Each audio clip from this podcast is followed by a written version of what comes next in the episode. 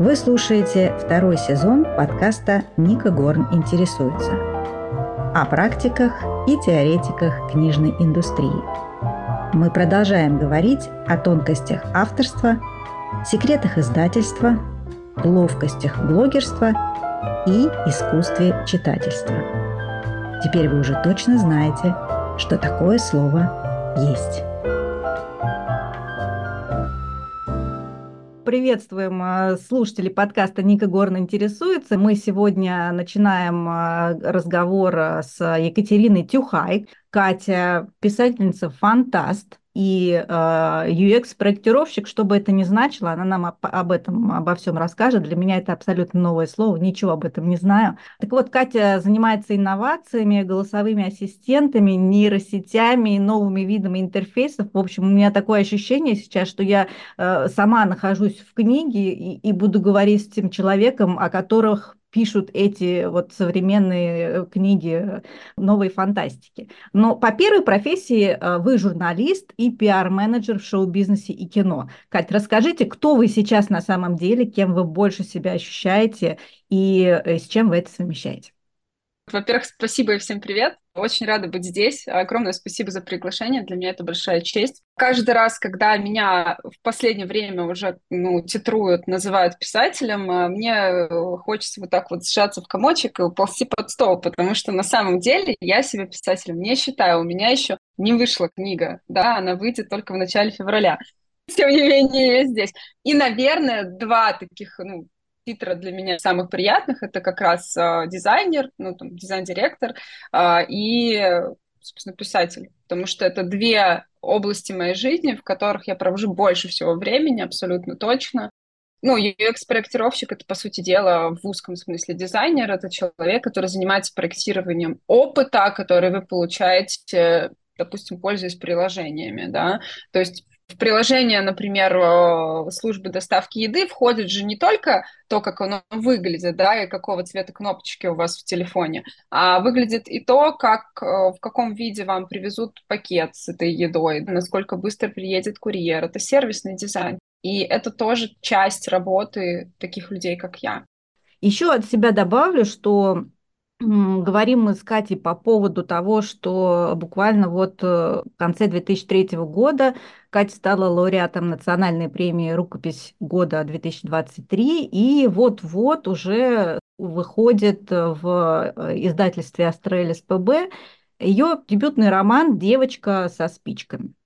Для тех, кто не посвящен и не знает, скажите, этот текст, это про то, что травма говорит, Вообще нет. Это сюжетная проза, достаточно захватывающая по словам. Я не буду говорить за всех, но редактор букмейта, один э, известный, сказала, что она глотала просто эти 20 алок, там 20 авторских листов, э, даже больше, 608 страниц, толстая книжка. Сказала, что она просто проглотила. Наверное, это исчерпывающая характеристика того, что я написала. Это не автофикшн, там есть много моих историй, максимально за... завуалированных, зашифрованных. Это знаю я, это сразу распознают мои близкие. Ну, то есть, как только они начинают это читать, с первых страниц такие говорят, а, это ты? Ну, понятно. Мы поняли.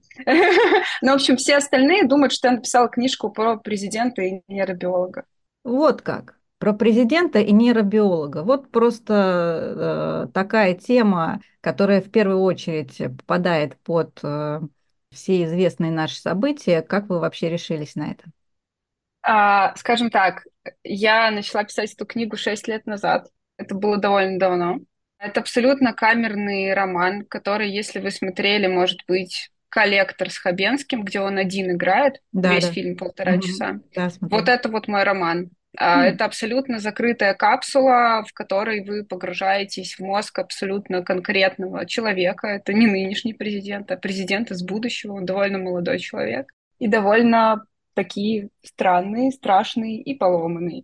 И вы начинаете препарировать с разных сторон, а что же внутри таких людей творится, да? Ну, я, в принципе, интересуюсь психологией, и, наверное, в этом смысле роман точно психологический. Опять же повторюсь, это не смакование травм, это не автофикшн, это увлекательная сюжетная проза, которая местами даже напоминает, ну, многие говорят, фильм «Начало». Нолановский фильм «Начало». Uh-huh, uh-huh. Но при этом а, там есть места, где мой голос звучит очень тихо. Я говорю про очень такие близкие каждому, наверное, вещи, про семью, про дисфункциональную семью, про то, что с нами делают родители, и потом какие дыры в нас остаются после этого на всю жизнь. Вот, ну, в общем, щекочу, так сказать, разные триггеры, э, и свои собственные в том числе. Ну и, конечно, я препарирую исторические события последних, наверное, 20 лет. Там есть отсылки ко всем крупным плюс-минус крупным событиям российским вот за эту 20-летку, включая теракты, включая войны и прочее. Вот. Это не первый план, это скорее такой белый шум, фон, но да, тем не менее, все это есть. Это, знаете, как нельзя сказать, про что роман. Я, например, не могу сказать, про что роман, он про многое. Кто-то говорит, что он про одиночество, кто-то говорит, что он а, про то, как а, там, условно, через 30 лет люди будут шерить друг другу свои мозги, да. Ну вот сегодня, например, Илон Маск объявил, что он впервые успешно пересадил чип человеку. Вот 4 часа назад Guardian выпустил новость об этом. Мы это, уже в это этом страшно, будущем это находимся. Страшно. Я не хочу об этом думать. Я не, не буду об этом думать. Все. Судный день не настанет никогда. Кем вы хотели стать в детстве? Дальнобойщиком. Опа. А, у меня есть классная Что история. Такого романтичного вы находили в этой профессии? Во-первых, а, кстати, мое вот это стремление куда-то ехать постоянно за рулем, оно нашло отражение в романе, потому что треть романа — это роуд-муви. Прям такой классический роуд-муви, но вне реальности, скажем так, да, вот. У меня связана с этим очень такая трогательная история. Мой дядя был дальнобойщиком в 90-е, я росла в 90-е, и он часто приезжал на своем вот этом огромном трейлере прямо во двор. Наш дворик просто трещал по швам, когда его огромный вот этот вот тягач, этот трейлер въезжал, просто он не мог поместиться даже в этом дворе. И, конечно же, когда дядя приезжал из рейсов, он привозил всякие разные классные штуки, типа жвачек, там, не знаю, батончиков, чего угодно, и всей улице был праздник в этот момент. Ну и, конечно, для меня этот дядя, он был как такой, знаете, ну, Дед Мороз, да, Санта-Клаус, который каждый раз появляется, такой дядя-праздник раз в год, да. А, и я залезала к нему в, этот, в кабину вот этого огромного автомобиля, а я была очень маленькой, а автомобиль тут был огромный. И я садилась, и там все такое, значит, там куча игрушек висела, каких-то, значит, э, постеров, простите, с голыми женщинами. Это же все было так, а, вот да, это да, вот да. А, что-то запретное, что-то вот оттуда, да.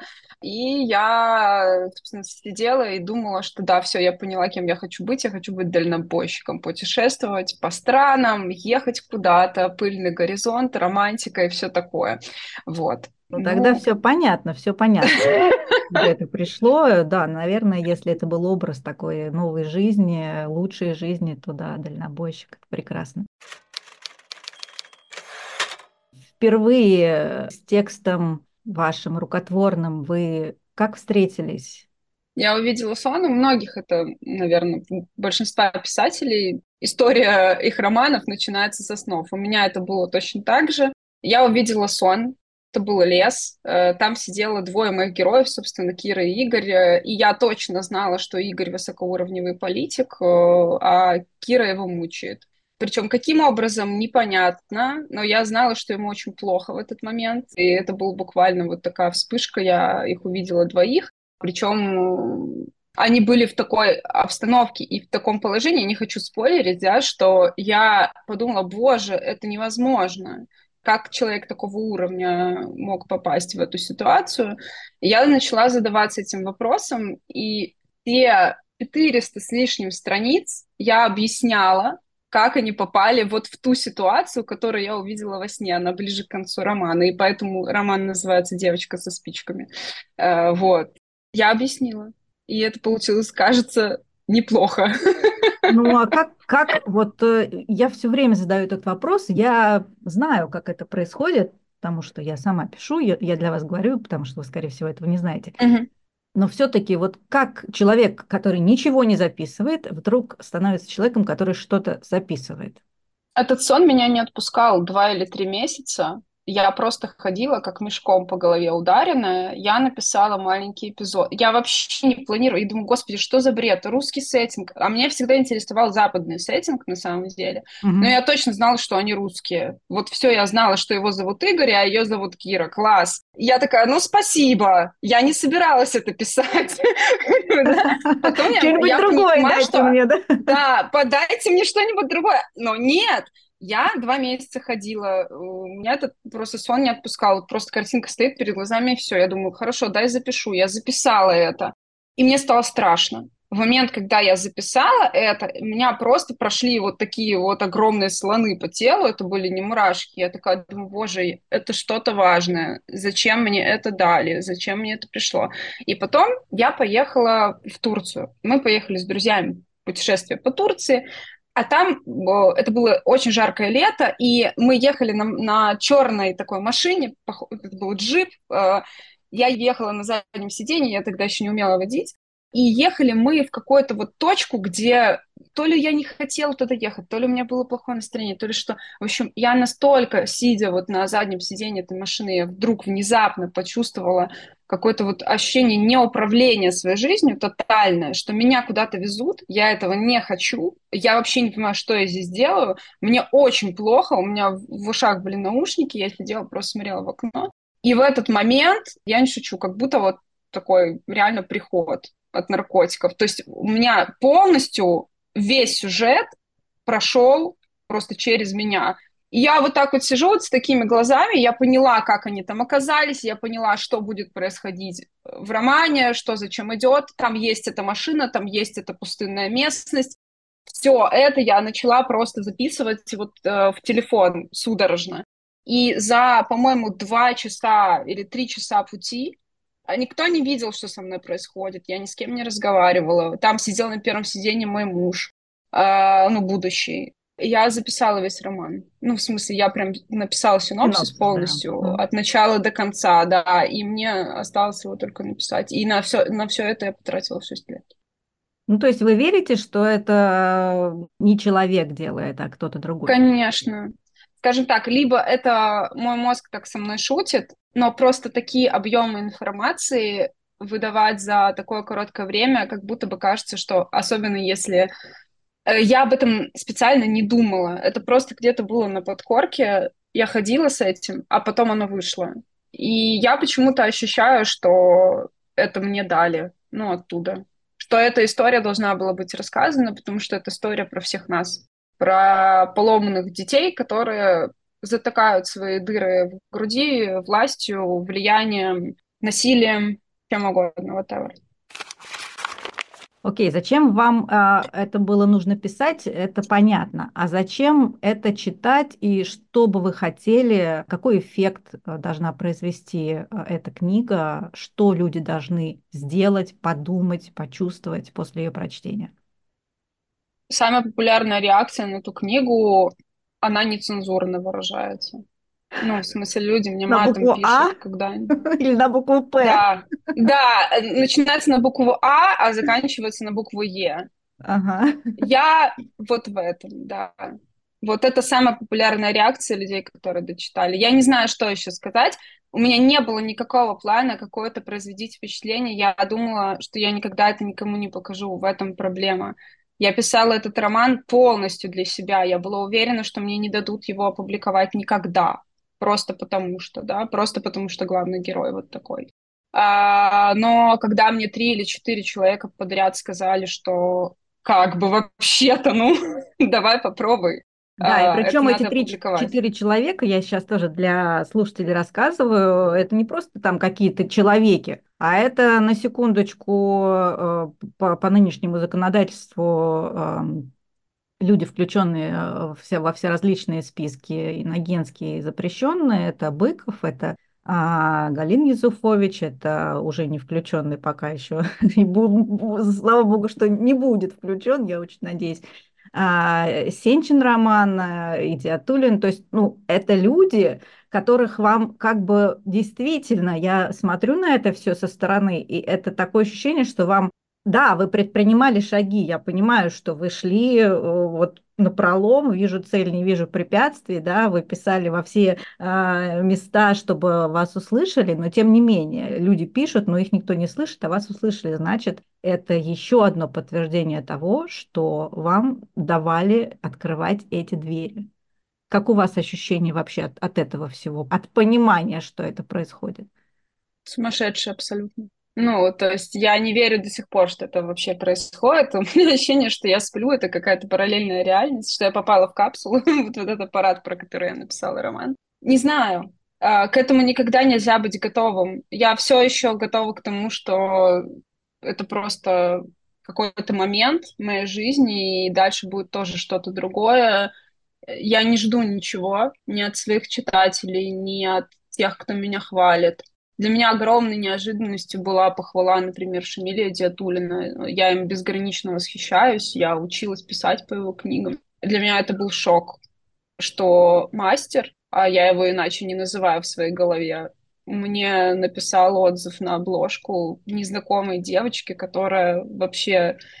Я его не знала, он меня не знал. То есть это для меня единственное, наверное, подтверждение, что мой текст э, окей потому что у него было ровно ноль поводов меня хвалить.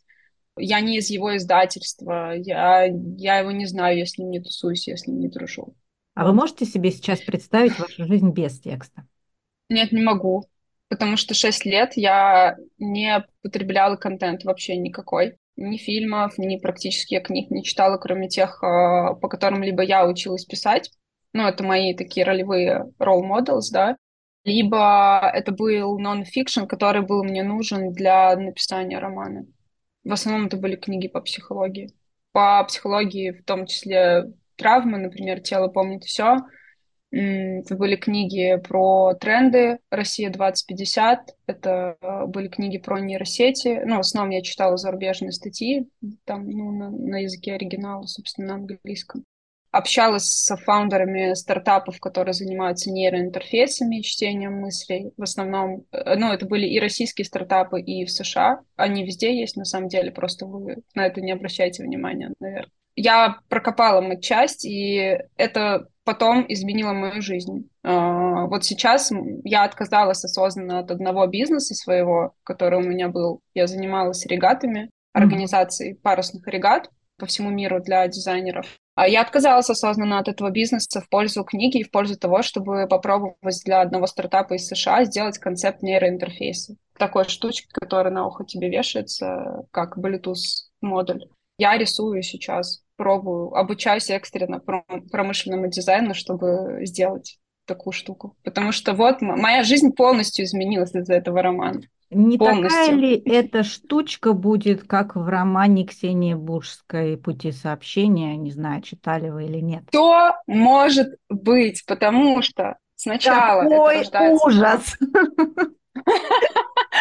А, а, потому что сначала рождаются самые страшные, а, скажем так, крайние концепты, доведенные до абсурда у фантастов в головах, Потом появляется провокативный дизайн, так называемый, да, когда вы генерите какие-то совершенно сумасшедшие концепты на грани добра и зла, и только после этого технологи инженеры начинают думать, а что в этом есть полезного, а что в этом есть такого, что мы действительно можем из этого извлечь, и это принесет пользу обществу. Например, да, я просто, ну, условно говоря, э, интернет был разработкой сугубо для военных, он начинался совершенно как другой концепт, да, а, технологический, смысловой, а стал он тем, чем стал. Мы сейчас все пользуемся интернетом, да, в нем много опасностей, да, существует Darknet, но при этом а, мы сейчас с вами, например, общаемся по интернету, и спасибо Боже, что когда-то корпорация DARPA американская инвестировала в это большие деньги, и у нас появился интернет в том понимании, в котором он у нас есть сейчас. Хотя вам не страшно заниматься тем, чем вы занимаетесь? Нет, конечно. А если бояться, то ты не будешь а, понимать, что происходит. Ведь а, отсутствие страха, оно формируется э, потому что ты информирован, да, то есть когда ты информирован, на какой стадии сейчас находятся все эти разработки, спойлер на очень низкой, все очень плохо, ничего не работает. Ура! Это я, это Ура! просто, Да, я, да. да, я предпочитаю быть информированной, пока ничего не работает. Но вы такой человек на новых вот этих медиа, несмотря на то, что, ну, вы, ну, не тот 30-летний, который вот уже 28-30, вы уже там чуть-чуть постарше. Мне 36 лет, я этого не скрываю. Да. Я благодарна своему возрасту и своему жизненному опыту, что я могу его использовать в том числе для книг и для управления людьми, для своей работы, потому что я руководитель, и люди это ценят то, что у меня есть такой опыт жизни. Да, ну вот о, о чем я хочу спросить, а, это все-таки что вас формировало, что внутри вас, какие я про тексты, я про книги, про авторы и про жанры. Что э, было в начале, в середине и что есть сейчас? Хороший вопрос, на самом деле, и сложный, потому что в разные периоды моей жизни меня формировали разные вещи. Наверное, внутри меня микс из э, Булычева, а, Брэдбери, сказок Андерсона, из-за которых, собственно, почему я вообще назвала «Девочка со спичками» свой первый роман, потому что я бы не выжила без Андерсона. У меня был томик Андерсона, очень старый. У моего героя он тоже есть. Я даю прям, сую им эту книгу и говорю, так, держите. Мне плевать, как она там будет жить с вами, но вот, держите, это мое наследие вам. Короче, а, сказки, фантастика, и очень-очень нравится Тарт. Щегол — это шедевр. Просто вот это то, как я хочу писать. Бунин очень сильно на меня повлиял, Булгаков. Ну, классика, да. То есть э, я не могу сказать, что это что-то, что... Ну, конечно же, я читаю современных авторов. А, Марина Степнова очень сильно на меня повлияла. Я в основном читаю, как ни странно, авторов, которые на меня вообще не похожи по языку, по вайбам, потому что я хочу учиться писать гибко, я хочу быть как пластилин, я хочу использовать язык по назначению, потому что язык это, как бы по культурнее выразиться, это скальпель, да, вот языком ты должен э, придавать конкретную, очень острую, понятную форму тому, о чем ты пишешь. Если, извините, вы пишете про 2065 год, явно эта книга, ну, она, конечно, может быть э, как контрапункт написана языком, например, Лавра, да, Водолазкина, но э, она не может, в принципе, существовать в таком контексте вот 2065 года, вот, ну, если это будет так, таким языком написано. При этом, как художественный прием, если автор это задумал так, так может быть, конечно же, я не отрицаю, но с большего язык — это отражение того, о чем ты написал да, ну, условные там полицейские в какой-нибудь опорке в регионе не могут общаться литературным языком. И а, вот в этом смысле я очень близка к Диме Захарову, который недавно в своем канале задал вопрос, а, точнее, было обсуждение, его спрашивают часто читатели, а почему вы пишете матом? Ну, в смысле, почему у вас в книгах вообще есть мат? У меня тоже, спойлер, есть мат, его довольно много.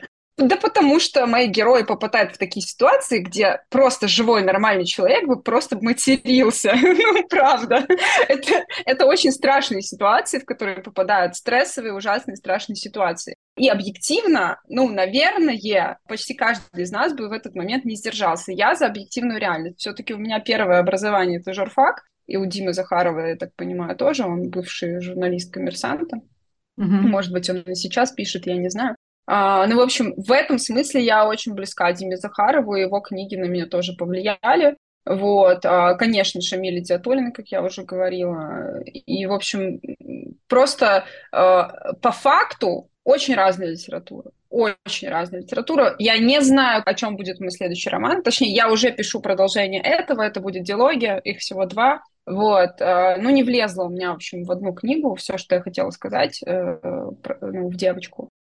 Вот. Э, но эта диалогия, она имеет конец, это не будет какой-то большой серии, нет, ни в коем случае, я от этого далека, я вообще даже не, не планировала писать продолжение, но концовка настолько болезненная, что мне уже просто только ленивый не сказал, ну как ты так могла вообще, это же ужасно, почему ты его не убила и все такое, почему человек так мучается. Ну как бы, окей, я в этом смысле Но мы-то знаем, себя почему тоже. он мучается, да, Катя? Да! Это нервный смех. Простите. Вот. Ну, просто за свои поступки надо отвечать, поэтому да. Да, да, да. Мы все уже поняли, поняли. А обязательно ли писателю профильное образование, как вы считаете? Нет. Ну, я знаю многих, кто закончил элит-институт э, и, и прочие прекрасные места, и они не написали до сих пор ни одной книги. Я не понимаю, э, зачем э, навязывать людям то, что им не нужно. Если людям это нужно, вот я, например, мечтала поступить в такой университет, но в Беларуси такого университета не было, был только филфак, а я белорусская. И что мне оставалось? Я пошла на журфак, в тайне надеясь когда-нибудь написать книгу. А на журфак э, было просто попасть в то время, вот, когда вы поступали? А, нет, не просто. Я боролась прям как львица за свое бюджетное место. У меня был полупроходной балл на бесплатное. Mm-hmm. А, и там, значит, пошло в зачет все, всякие дипломы мои, олимпиады, вот это вот все прекрасное. И они сложили все это в кучу, и все-таки я поступила на бюджет. Вот. Это было сложно. Я до сих пор помню свой номер. Вывешивали, значит, э, бумажные еще списки во дворике университета вывешивали бумажные списки поступивших на бесплатное. Mm-hmm. Я до сих пор помню, как я позвонила маме, говорю, мам, я тринадцатая. И у меня даже героиня, э, у меня даже героиня Кира в э, романе как раз э, в одном месте говорит эту фразу. Я только сейчас поняла вообще, откуда она у меня в голове взялась, почему именно 12, почему 13. В общем, это вообще не связано с тем, что с Кирой происходит там в этом месте, но а, забавно, что я прямо сейчас, говоря вам об этом я поняла, откуда я это вообще в роман принесла. Я в том числе создавала этот подкаст э, для понимания начинающих авторов, как им быть. Вот если ты совершенно ничего об этом не знаешь, вот вам хорошо, у вас был там некий бэкграунд, у вас было сообщество, у вас были связи, а если человек вдруг что-то такое написал, был у него, как вы говорите, приход, и он думает, ну что же мне с этим делать? Ну уже в столе лежит, э, уже горит и пылает. Какую стратегию вы э, посоветуете выбрать авторам, которые ничего в этом не понимают? Ну, я начну с того, что скажу вам правду. Я тоже ничего в этом не понимала и сильно не стала лучше понимать по прошествии двух лет в которой я, собственно, занималась а, подбором издательства и поиском вообще того, где мне издаться и как дальше будет жить моя книга. Так вот, на старте что было у меня? У меня были какие-то соцсети, у меня был Facebook на 5000 человек, но это все были дизайнеры, либо киношники, либо журналисты. То есть это люди не впрямую связанные с литературой, а просто как ну, люди, с кем я общалась по предыдущим своим видом деятельности, да. Если у вас даже этого нет, бог с ним. Честно говоря, Facebook мне помог на определенном этапе, но это, наверное, сотая часть того, что вам вообще может понадобиться в процессе продвижения вашей книжки. Нужны деньги, абсолютно точно. То есть стоит озаботиться тем, что вы должны подкопить денег, э, как минимум на то, что у вас, э, ну, что если вы, например, не издаетесь там условно вне серии или если у вас а, нету, скажем, издательства там стоп-3 э, условно, да, а, которое с вами работает как со штучным товаром, вот так вот несет ваш, вас на ручках, а чаще всего с дебютантами так не выходит, да, вы должны, если вы хотите классную обложку, вы должны нанять художника, вы должны, собственно, проработать эту обложку, да, то есть как минимум на это вам точно понадобятся деньги деньги. Очень классно по моему мнению, заходит продвижение через видеоформаты, то есть это ТикТоки, это Reels. Я пока что попробовала минимум из этого, но я уже вижу, э, насколько это влияет на узнаваемость. Люди у них появляется, собственно, вот это ощущение, что о книге говорят, да, то есть вот эти касания, как из маркетинга, они иногда важнее, чем а, прямые продажи, Потому что если о книге говорят, то у человека постепенно формируется ее такой, знаете, медийный образ в голове. То есть, ну, на это тоже нужны денежки. Это не какие-то прям адски большие деньги. Это вот, ну, порядка 20-30 тысяч для того, чтобы просто купить несколько... А. Давайте называть вещи своими именами. Хорошо, я могу сказать, сколько я, я... У меня вообще абсолютно открытая информация. Я работаю с агентством, а, которое именно договаривается с а, блогерами о том, чтобы они просто взяли, условно говоря, мою книжку почитать, да. Оно договаривается о том, чтобы приходить в какие-то, например, подкасты, куда-то еще, но половина из, из тех uh, мест, где я появляюсь, это просто я появляюсь там потому, что я интересна uh, создателям этих медиа, вот так, например, меня Даша Буданцева пригласила просто сама. Она, мы с ней были в одном чате, она за мной наблюдала и просто позвала меня к себе в качан капусты. И вот, вот так, например, а, Ника Гор например... тоже сама тебя позвала, и это бесплатная публикация. Да, спасибо большое. Ну, в общем, я про то, что э, здесь нету какого-то правильного пути. У меня есть, например, знакомая, которая э, никак, э, практически ноль денег потратила на продвижение, она просто купила там какое-то количество своих собственных книг, разослала их блогерам, все остальное она добрала ТикТоком. Она просто сама снимала ТикТоки, э, и они залетали в тренды. Все, она продала за два месяца тираж. Она дебютантка, она продала свой тираж за два месяца. Круто, вот вам пример. Ее? Хочу с ней поговорить. Юля Фим ее зовут. Она, она пишет азиатское фэнтези. Понятно, mm-hmm. что азиатская фэнтези это тренд. Понятно, что такие книги чуть более просто продвигать, чем там условно антиутопия России, да. Тем не менее, да, тем не менее, я в восхищении и я говорю о том, что все возможно, ребят. Даже если у вас нет денег, это абсолютно не важно. Главное включать голову. Подумайте, где сидит ваша аудитория, которая именно вас ждет, которая именно вас хочет читать. Я, например, абсолютно точно э, знаю, что там часть людей меня очень сильно ждет за границей. Тех э, людей, которые эмигрировали из России, да. Мне уже очень многие люди написали в личку, когда ты приедешь там с книгой в Европу, да. То есть вот э, я точно знаю, что моя аудитория, она в том числе среди эмигрантов, да. Ну, понятно. есть, у вас, у вас люди... офигенная тема. Понятно, что она сейчас на, на пике популярности, и, и, и это все хотят читать. Это просто вот э, тот, кто вам спустил эту тему, вас очень любит. Вот что я вам хочу сказать. Я знаю, я ему так благодарна. Он меня спасает по жизни просто, с самого глубокого детства. Большое ему спасибо. А, да, спасибо да. тебе, дорогой. Как вы дошли до Австралии? Как они быстро отреагировали? Сколько вы ждали? Я уже как раз вот Даша Буданцева об этом рассказывала, вам расскажу, но немножко с другим контекстом. Как правило, говорится так и считается так, что э, от издательства можно ждать ответ до полугода. Если тебе через полгода не ответили, ну, иди дальше. Э, мне ответили очень быстро. Я написала Сан Санычу Прокоповичу в Facebook. Было очень проникновенное такое письмо. Меня в тот момент уже похвалил иноагент Дмитрий Львович Быков. Не люблю это слово, Хотела ну, бы просто мы, называть его по имени, делать. но да, мы обязаны это говорить. Соответственно, это было такой визитной карточкой, что ли, да, что вообще я не какую-то совсем ерунду написала, то есть э, издатель может потратить какое-то время, чтобы прочитать хотя бы мой синопсис и, и одну главу. На тот момент у меня был полуготовый текст, была написана половина текста. Я рискнула отправить половину текста и синопсис до конца. Он сразу, во-первых, ответил, там 10 минут, по-моему, прошло, он сказал, о, класс, я буду это читать. Моментально. Ну, он тоже позвонил Быкову и сказал, слышь, Дим, как у тебя там? Да, да. Нет, нет, нет, так не было, не надо.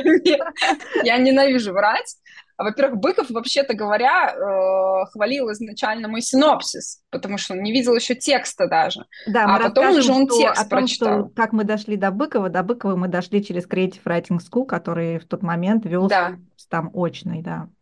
А, нет, не совсем, кстати. В CVS а, это я познакомилась с автором Быкова, с Машей Чертановой-Кузнецовой. А с самим Быковым я у него училась на курсах фантастов. Он а, еще до своего отъезда из России, он а, вел очный курс. Это было в конце 21 года, осенью, я как сейчас помню, там было 20 человек на этом курсе. И я к нему пришла и говорю, Дмитрий Львович, я написала роман. Вот такой-то.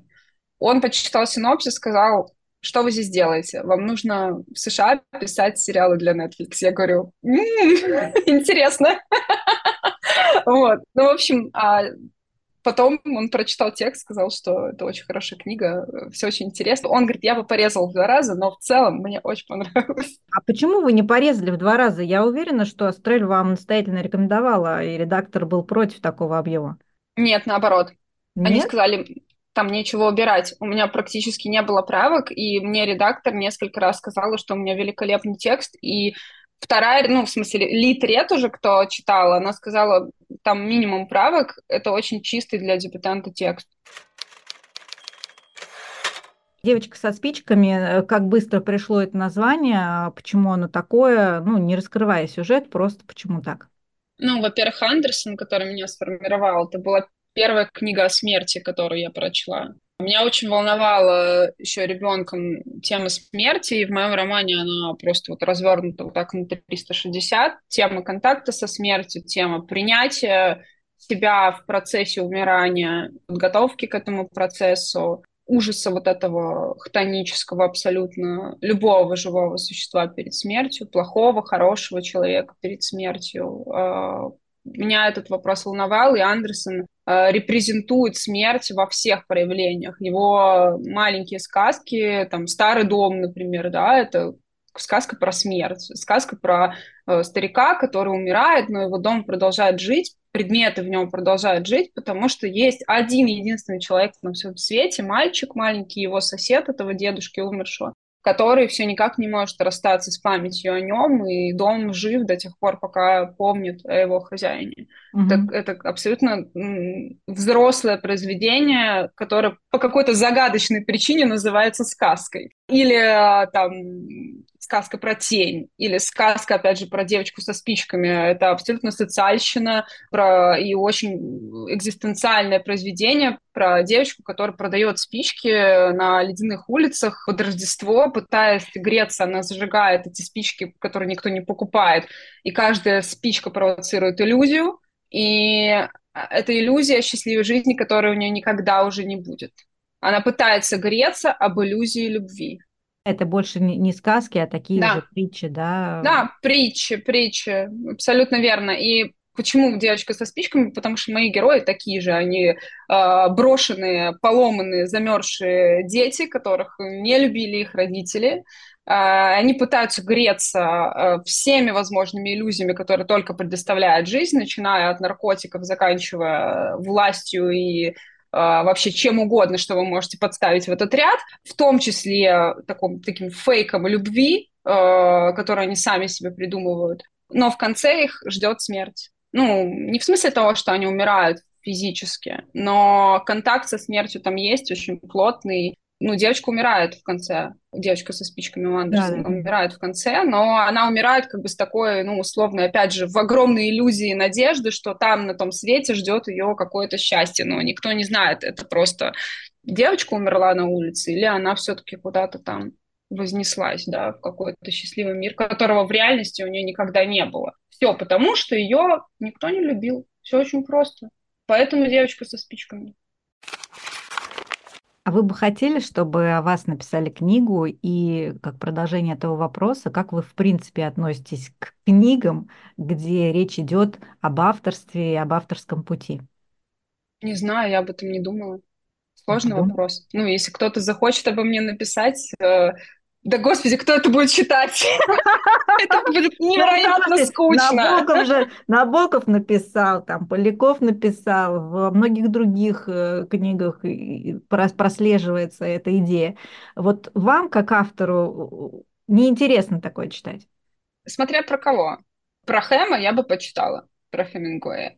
Про Булгакова, наверное, почитала бы. У меня как раз стоит книжка, которую я хочу прочитать про Достоевского. Безумно интересная фигура вот. Достоевского. Вообще невероятно. У меня даже в романе э, была пасхалка, которую я заложила, не зная об этом. Это настоящая мистика. Короче говоря, рассказываю. Э, собственно, я, я очень люблю Достоевского, очень люблю «Преступление и наказание». Э, и у меня отсылки к «Преступлению и наказанию» тоже разбросаны, собственно, по всему роману. И вот э, пишу я, значит, пишу, и у меня в какой-то момент в том мире, где существуют мои герои, уже есть и вовсю используются цифровые аватары. То есть ты можешь пойти навстречу какому-нибудь рабочему не сам, а у тебя вот есть цифровой аватар, аватар а ты можешь сидеть там дома, не знаю, в кресле, да. Mm-hmm. А, и вот в какой-то момент э, мой главный герой а, предстает в образе э, цифрового аватара под именем Федора Михайловича Д. Ну, собственно, амаш Достоевскому. А, и там так развиваются события, что, э, ну, я, я так написала, такой сюжет, что, собственно, у моего главного героя есть травма, что его отец покончил с собой, и, и косвенно мой главный герой в этом виноват. Он думает всю жизнь, что он в этом виноват. Ну и там очень мутная история, связанная с самоубийством его отца. Так вот, в чем пасхалка-то? с Достоевским связано. Я уже после того, как закончила роман, я попала на книжный фестиваль, на Красную площадь. А, там был Игорь Волгин, а, он биограф, он человек, который всю жизнь посвятил Достоевскому, жизнеописанию Достоевского. У него много книг про Достоевского, биографических. А, я, значит, сижу, абсолютно случайно зашла на его презентацию, и, собственно, он рассказывал в этот момент как раз о таком достаточно не широко известном факте, о том, что отец Достоевского погиб а, причем тоже при очень таких странных обстоятельствах, чуть ли не с вопросом, а был ли он убит или самоубился, да, потом было выяснено, что все-таки его убили, а, собственно, как у меня в романе происходит, да, отец моего главного героя не умер своей смертью, но это выясняется потом. И что я узнаю? Что, собственно, у Федора Михайловича Достоевского ровно такая же семейная история, как у моего героя, который в, в аватаре Федора Михайловича Д э, ходит там по всему роману, значит. Это был мой первый шок. А потом, значит, проходит какое-то время, наверное, пару месяцев, и я зачем-то я вспоминаю про этот факт, я э, решаю погуглить подробнее про вот эту смерть отца Достоевского, и первой же ссылки, э, которая открывается, значит, статья про то, что Достоевскому в этот момент было 17 лет. И у меня вот так вот волоски на руках приподнимаются, потому что в моем романе Игорю 17 лет, когда его отец убивать себя. Вот мы и узнали, кто вас любит. Методом исключения. Да. Короче, я была просто в шоке. Наверное, тем, кто не внутри, ну, не в контексте, это кажется какой-то ерундой, но для меня это был шок. Я сидела и просто... Я этого не задумывала, я этого не знала, я... Это просто очень странно. Я в тот момент уже закончила роман. Думаете ли вы о том, а, зачем вообще нужна литература? Какие задачи вы перед ней ставите как читатель?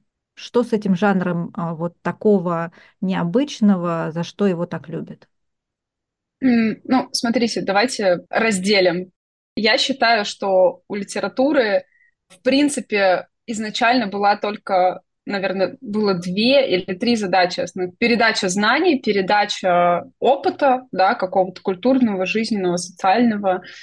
Может быть, установление каких-то рычагов управления, типа как ну, религиозная литература, она влияет на то, как распределяется власть на определенных территориях, потому что религия — это способ объединить большие массы народа на разных территориях в какую-то какой-то мансет, да, в какую-то единую группу, чтобы ими было легче управлять. В том числе развлекательная функция есть у литературы. Ну, об этом можно много говорить, на самом деле я не, литература, не литературовед. Тем не менее, для меня лично литература — это про то, как ты меняешься, пока ты читаешь ту или иную книгу. Как я меняюсь внутри. Это не про то, что ты там как-то жизнь свою изменил, а может быть, тебе это помогло задать себе такие вопросы, на которые ты, может быть, не хотел слышать ответы от самого себя. Это зеркало. Вот, для, наверное, самое близкое ощущение от литературы лично для меня — это зеркало. Зеркало, в которое я могу посмотреть и увидеть себя, и построить диалог с собой.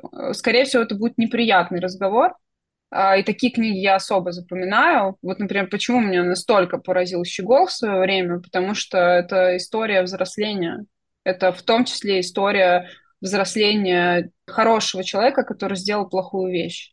его мучает совесть. Вообще тема совести и стыда для меня, наверное, ключевая в творчестве. Стыда, раскаяния, э, преступление, наказание, опять же, да. Мне это очень близко, потому что не то, чтобы меня много стыдили в детстве, скорее это было априори чувство, которое я тащила везде с собой. Ты а. должна, от тебя ожидают, э, ты виновата, ты старше, ты должна за это отвечать. Миллион других вещей вы можете подставить, какие могут быть в дисфункциональной семье, где э, не все хорошо, где, ну, отец мой не гнушался рукоприкладствовать. Э, в общем-то, пап, сори, если ты это слушаешь, вряд ли ты это, конечно, слушаешь. А, тем не менее, говорю как есть. Это чувство было со мной всю жизнь, и я про него пишу, я его препарирую, как лягушку.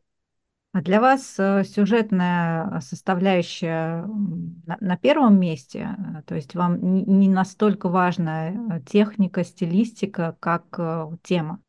И то, и то важно. Я не отделяю сюжет от стилистики, потому что я с помощью стилистики в том числе замедляю и ускоряю повествование. Я делаю его более плавным, интимным, звучащим тихо или наоборот, э, дающим тебе пощечины. Да? Вот текстом можно на самом деле надавать очень сильно по лицу, и не только по лицу, и по почкам можно зарядить. А при этом э, можно вот так вот э, пальчиком провести по виску и очень-очень тихо что-то нашептать. И это другой совершенно ритм повествования, это совершенно другая лексика. Все это — это ткань текста. Невозможно отделить одно от другого. Это кощунственная операция. Это все равно, что сказать, ну, здравствуйте, теперь вы будете жить без ног. Ну, мы, это... конечно, проживем без них, да, это был э, эпизод из курса, э, значит, Кати Тюхай в какой-нибудь э, школе Creative Writing, потому что, да я... это действительно уже такой пошел нашпигованный техникой и письма, скажем так, контент.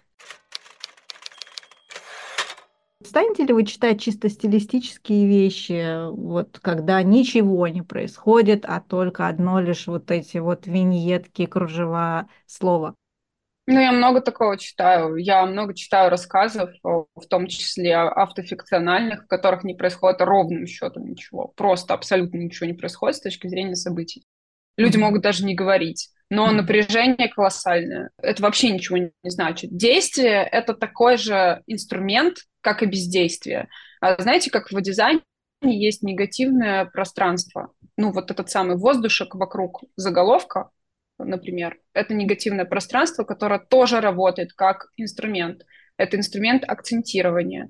Соответственно, чем больше в том тексте негативного пространства, вот этого условного воздуха, тем больше ты можешь э, в него заложить контекстуально, смыслово, под текстом, да, мне очень, мне безумно нравятся в этом смысле диалоги, потому что ты через текст и подтекст, э, через какие-то микродействия персонажей ты можешь э, сообщать совершенно иные вещи. Вот сравните «Привет, как дела?» и «Привет, как дела?» Она сжала ручку сумки так, что костяшки пальцев побелели.